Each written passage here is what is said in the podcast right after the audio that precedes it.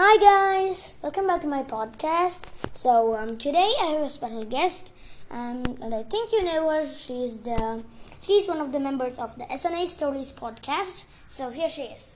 Hi guys. She's Freya, and um, she's the S of the of the of the podcast I mentioned. So she'll be our special guest for this episode, and the next episode, like the next alternate episode, I'll probably be welcoming the other member. Aditi. The A of SNA. So I'm the representative for today of um, our podcast, SNA Stories Podcast.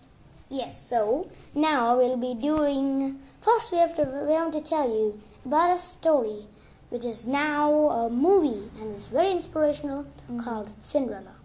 Well, Cinderella was already a movie, but then they made it a little different and they made a new movie about a girl named Ella and her sisters and her stepsisters called her Cinderella, like in the actual tale. And so, like that, um, sh instead of the actual thing, she wants to be a fashion designer. Yes, so um, actually kind of funny. You should s- try it, and especially I like the first song. You know? I think we should play it to them, right? Yeah, we'll play it to them.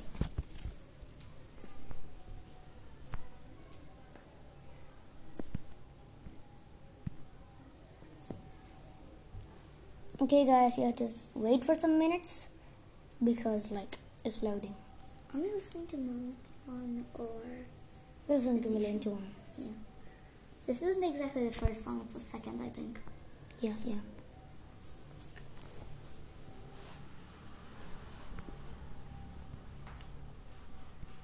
Okay, so guys, it's just seems kind of slow though. Wait, guys, it just seems like there's no internet for now. So I think it's because we're recording. yeah, yeah, it actually yeah, I think too. So we'll just we'll um give you the link of the um, thing um, like next time. So actually we'll just we'll just play it if we get internet uh, the internet connection for some bits. Yeah, so well, anyway, you can watch it on Prime Video and you can listen to all the songs on Spotify. Yes. It's actually like I like all the songs actually. Mm-hmm, me too. It's quite nice. Yes. So guys, now I think we should start on our reading, right? Mm-hmm. Okay, so um, the last time we reached, um, we first read about a ghost walks as the first chapter of the Secret Warning, Hardy Boys, the seventeenth book. So what we reached is Captain Pearly Early reached Uh, there the Hardy's home, so he'll be waiting from there. The man's ruddy, weather-beaten face broke into a wide grin. Howdy, Joe! He saluted and gave the boy's hand a brisk squeeze as he limped inside. Hearing these voices, Frank hurried to greet the visitor. Dad will be sorry he missed you, he said as they shook hands. Captain Early was an old friend of the Hardys. Now retired, he lived alone on a house a, on a coast north of Barmet Bay and devoted his time to writing books on sea lore. I probably should have phoned, the captain apologized, but I had to come to Bayport on an errand, and anyway, anyhow, so I took a chance. He doffed his hat and coat, revealing a crisp grey crew cut and a slightly bi- slight but wiry build. As Joe took his things, there came the sudden sound of a drenching downpour. Rain pelted the roof and splattered against the window. You got here just in time, Frank said. Captain Early nodded and tap- tapped his thigh.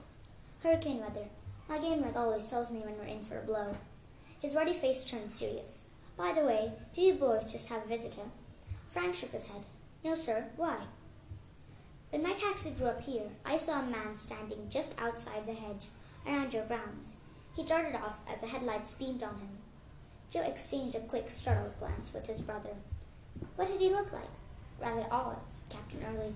I suppose that's really why I mentioned him. He had a black co- cloak or coat, a bushy red beard, and, well, something strange about the eyes. The boys escorted their visitor into the living room. As Frank turned off the TV, Captain Early asked, You fellows home alone? We are just now, Joe replied. Mom and, Mom and Aunt Gertrude have gone to a concert. Seeing the captain's thoughtful frown, he added, Did you want to see Dad, sir? As a matter of fact, I did. But I might as well put the case in your hands. Frank settled eagerly into a chair. You have a mystery you want to invest you want investigated? The captain nodded as he filled his pipe. It doesn't amount to much, probably, but but all the same, I'd like to know what's behind it. Twice recently, my house has been broken into at night. Was anything stolen? Joe inquired. No, both because both times I woke up and scared the intruder off. First time, Captain Early related, his study had been ransacked. On the second occasion, the burglar had come to his bedroom. Did he seem well enough to give a description? put in Frank. No, I hardly saw him at all. By the time I switched on the light, he was out, out of the window and away over the back porch roof.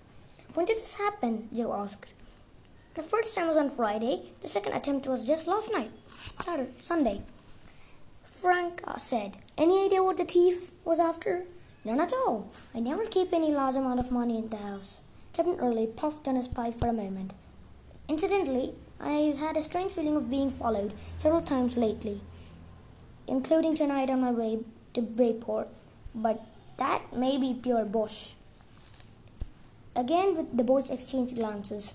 Captain Early, with his brilliant war record, was certainly not a man to give fearful flights of imagination.